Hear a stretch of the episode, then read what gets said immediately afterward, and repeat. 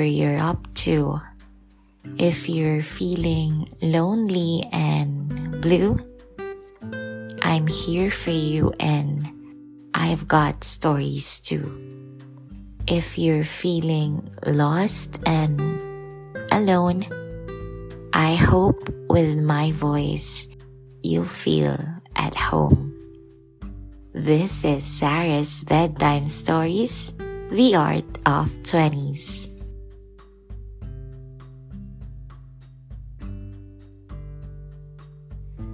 The 20 something struggle dealing with the feeling of aging.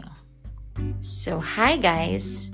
Share ko lang na Itong pag-record ko ng podcast episode na to ay pangalawang beses na kasi yung una ay hindi mapigilan ang ingay sa aking paligid. Kaya ginawa ko, nag-video ako kasi mas madaling mag mute ng sound or maglinis ng sound. Kaya lang, hindi kinaya talaga ng editor ko naghingi rin ako ng tulong sa aking friend na pinagsikapan niya talagang i-edit siya, uh, edit yung basta mga terms na everything, audio terms, pero hindi talaga ako satisfied. Di ko alam if perfectionist ako or ano, pero gusto ko kasi malinaw niyo ako naririnig. Tapos, sa puntong to, medyo stress ako ng very light kasi yung mga animals namin here talagang nagsasabay-sabay sila. Gusto ko nang palitan yung podcast ko, Sarah's Bedtime Stories featuring farm animals. Ay, hindi pala sila farm animals. Featuring our barangay animals. Ganon, di ba? Pero guys, um, gusto ko lang sabihin sa inyo na I'm trying my best na maging super ganda yung sound quality. Pero may mga pagkakataon talaga na hindi tumatahimik yung mga animals.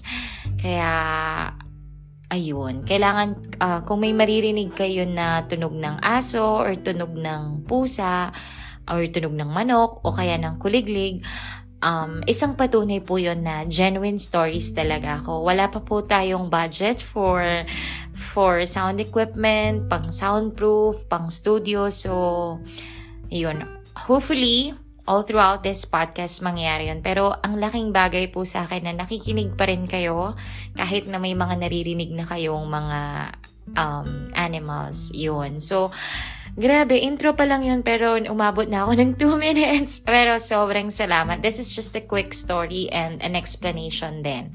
So, yeah. So, let's do this. Forever Young. I wanna be forever young. Sabi nga ng isang famous song na pinapakinggan ko while I'm writing this episode. And kailan lang, ginawan ko ng TikTok. So kung hindi nyo pa napapanood, pwede nyong panoorin yan sa TikTok account ko. It's S-A-H-M-A-E-L-U-G-T-U. Sabi naman ng Itchy Worms, ayokong tumanda. Pero kahit ayaw natin, wala tayong choice, darating din tayo dyan. Sabi nga, tatanda at lilipas din ako. Ang cute lang na yung last episode ko, it's about being or feeling like a kiddo. Now, it's the other way around. That feeling of aging. Pero, gusto ko lang ding sabihin na hindi naman yata bakas sa aking pagmumukha. Wow, na tumatanda ako. Sabi nila, I look like 18. Wow isang dekada pa lang binata ako, no? Pero natural yan. Dahil yan sa happiness from within. Wow! Char. Anyway, lately, there are times that I really feel like I'm getting older. Physically, mentally, and socially. Pero common sign na nakita ko talaga na difference before and now is hindi na ako updated sa mga terms. Kung dati ako yung, alam ko yung mga millennial terms, ganyan. Ngayon, I'm not that used to the terms na meron sila. And sa songs, dati, kapag tinanong mo ako ng mga latest songs, alam ko lahat kung sino ang kumanta, sino ang singer. Like, pag pinarinig mo sa akin, ah, alam ko yan. Ganon. Pero ngayon, I don't have anymore the time ba siguro or hindi na ako updated sa mga usong kanta. happy lang ako na meron akong kaibigan na sinesendan pa rin ako ng mga latest songs, especially OPM. So, sobra ko na-appreciate yon kapag sinesendan niyo ako ng mga bagong songs na papakinggan ko kasi hindi ko na yun nagagawa. Which I feel like parang sign na rin yun na parang nag age ako ng slight, very, very light. Anyway, bukod sa sinabi ko na yon there are um, other signs or um, mga senyales ng aking nararamdamang pagtanda, quote-unquote. Things like, sumasakit na yung likod ko pag masyado akong matagal na nakaupo. Parang minsan kailangan ko na lagi ng Vicks o kaya ng Salon Pass. Alam niyo yun? Kating ko. Brands pala. And ang bilis kong tumaba lalo. Ngayon na medyo nag age ako. Yung parang nakakailang takal pa lang ako ng kanin, feeling ko, kilo na agad yung nadagdag sa akin. Ganon yung pakiramdam ko. And speaking of dumadagdag, dumadami na din yung ating mga bills and responsibilities. Hu hu hu. Dati kapag ka time of the month for the girls, hindi naman ako nagbe-break out. I mean, yeah, hindi super malalang pimple breakout. Pero ngayon, grabe kapag ka malapit na akong magkaroon, bukod sa yung mga pimples ko, nagsasabay-sabay silang kumakanta ng I'm coming out. sobrang bigat ng pakiramdam ko, sobrang tende ng cravings ko. Totoo yun. Hindi, hindi kami nag inarte pero ang dami mong hahanapin na pagkain, ganyan. So, yun. And ang bigat sa feeling, na para akong malapit lagnatin, mabigat yung katawan, sobrang tamad na tamad kang bumangon. Before, nung hindi pa ganito yung age ko, walang ganito sa akin. Pero ngayon, every month, may ganito akong moments. Oh my gosh. And kaya, isa rin, just a note din na, kaya super din akong nabibilib sa mga girls or women na nakakapag-work ng bongga to the highest level kahit ang daming feels na ganito sa loob-loob namin.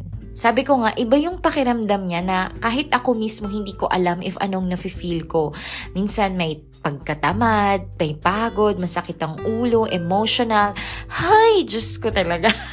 Hindi naman ako nag-rant, pero ganun yung pakiramdam. Ito yung napansin ko rin na parang nag-level up habang tumatanda ako.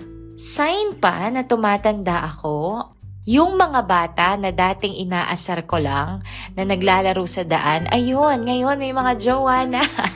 may mga jowa na na pinapakilala sa akin. Hindi naman ako naiingat ng slight, pero bukod doon, yung energy levels. Pero sabi ng mga kaibigan ko sa akin, hanggang ngayon daw, energetic pa rin ako. Pero I feel like mas energetic ako before. Wow! So, kung hindi pa ako energetic ngayon, paano yung pagka-energetic ko before? Na-feel nyo ba dati yung kahit na mag-start ka ng 7 ng umaga hanggang 7 ng gabi, kaya mo. Ngayon kasi, ang energy ko, kailangan ko magpahinga. Kung meron akong uh, ginawa for 12 hours sa labas, physical, kailangan matulog ako ng one day. O kaya mag-salon pass. Yun. And bukod sa akin, bukod dun sa mga nararanasan ko ngayong um, medyo papunta ako sa late 20s, yung mga kakilala ko naman, syempre, tinanong natin sila. And ang mga sagot nila ay, or yung mga signs of aging nila at 20s. Ang cute, no? Signs of aging at 20s.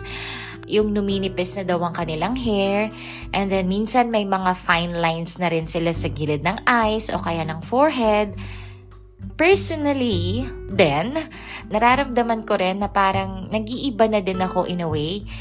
For example, Nung early 20s ko, napaka-attentive ko sa klase.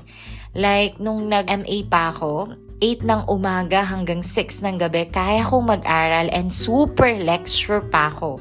Pero last time na may inenrollan ako na course about happiness, yung in-upload ko sa, sa IG ko rin. And habang pinapanood ko yon Actually, may iiksing lessons lang yun.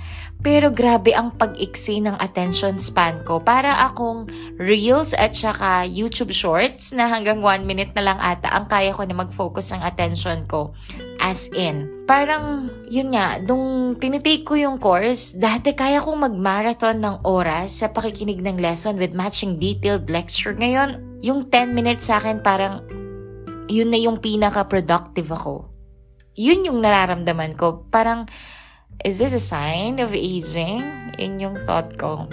Pero, kapag nararamdaman ko to, Siyempre, hindi naman to araw-araw, di ba? Minsan, I feel like I'm young. Minsan, I feel like I'm old. Pero, pag nararamdaman ko to, tinatanong ko talaga yung sarili ko ng question na, Am I getting older? Iyon. Pero, wait, there's more.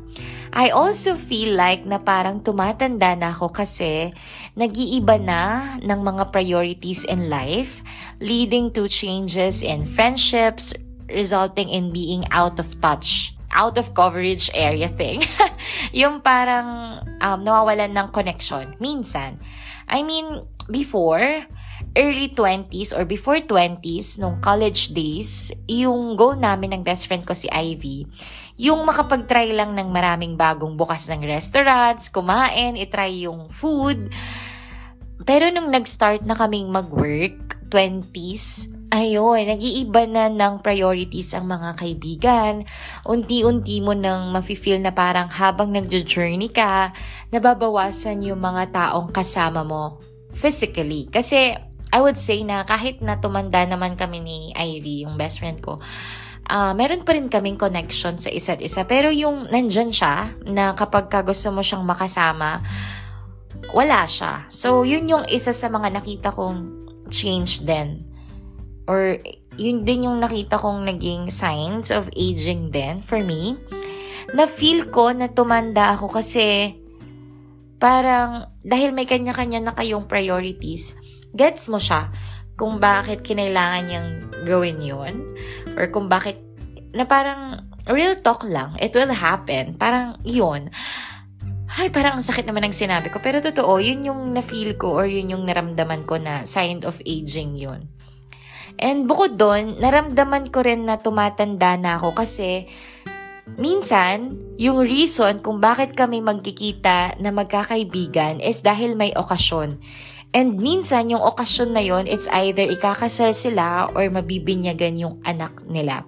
That feeling na meron kang reunion at saka get together sa wedding reception o kaya sa binyag ng baby. So, ganun siya. Parang dati, pag gusto mong magkita, one Saturday, one Sunday, pwede. Ngayon, parang it's hard. If walang okasyon, if walang big occasion, parang it's hard for you to meet.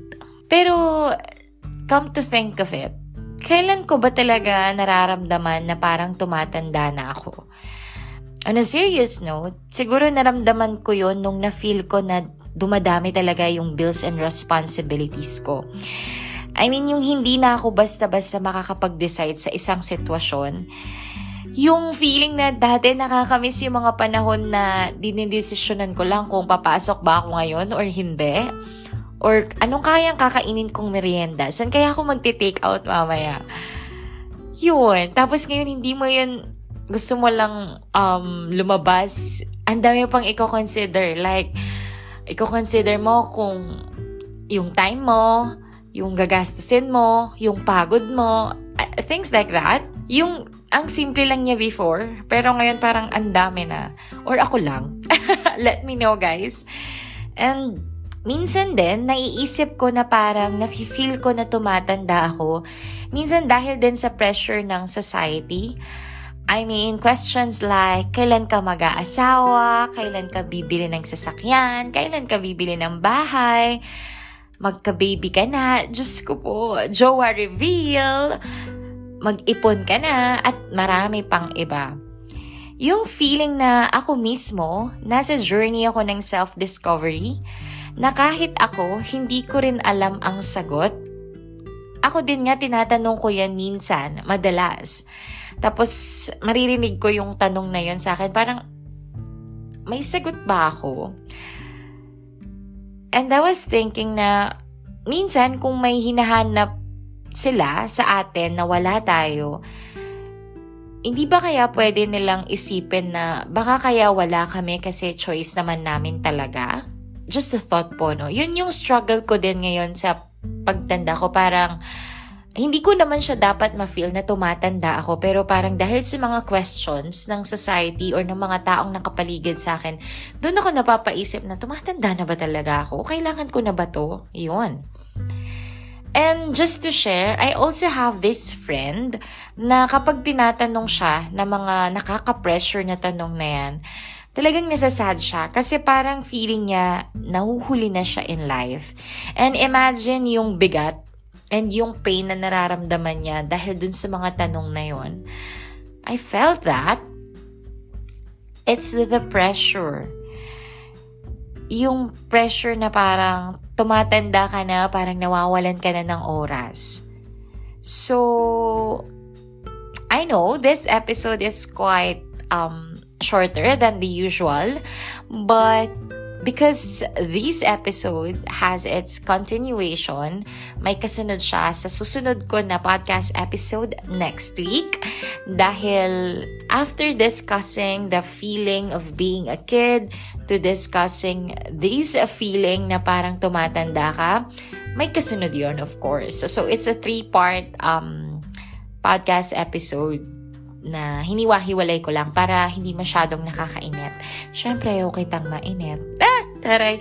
So, that's it for now. And before I end this podcast episode, I just want to say hi to Kim Raven, to Mark and kay Bev, yung mga listeners ko, and kay Maris din from Bataan. So, iba-ibang lugar yan. So, hello sa inyo. Salamat sa pakikinig ng aking podcast episode. And yeah, kung meron kang thoughts, meron kang suggestions, may gusto kang sabihin sa akin, you can always send me a message on my Instagram. It's S-A-H-M-A-E-L-U-G-T-U. But for now, I have to say good night. Mwah. Thanks for listening. Hey, if it's not too much to ask, please make sure to hit the follow button on Spotify and leave a rating to show me some love.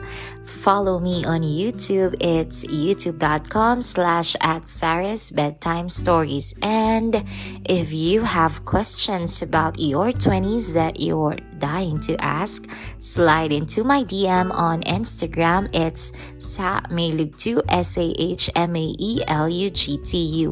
I'm all ears and ready to help. So, Let's do this.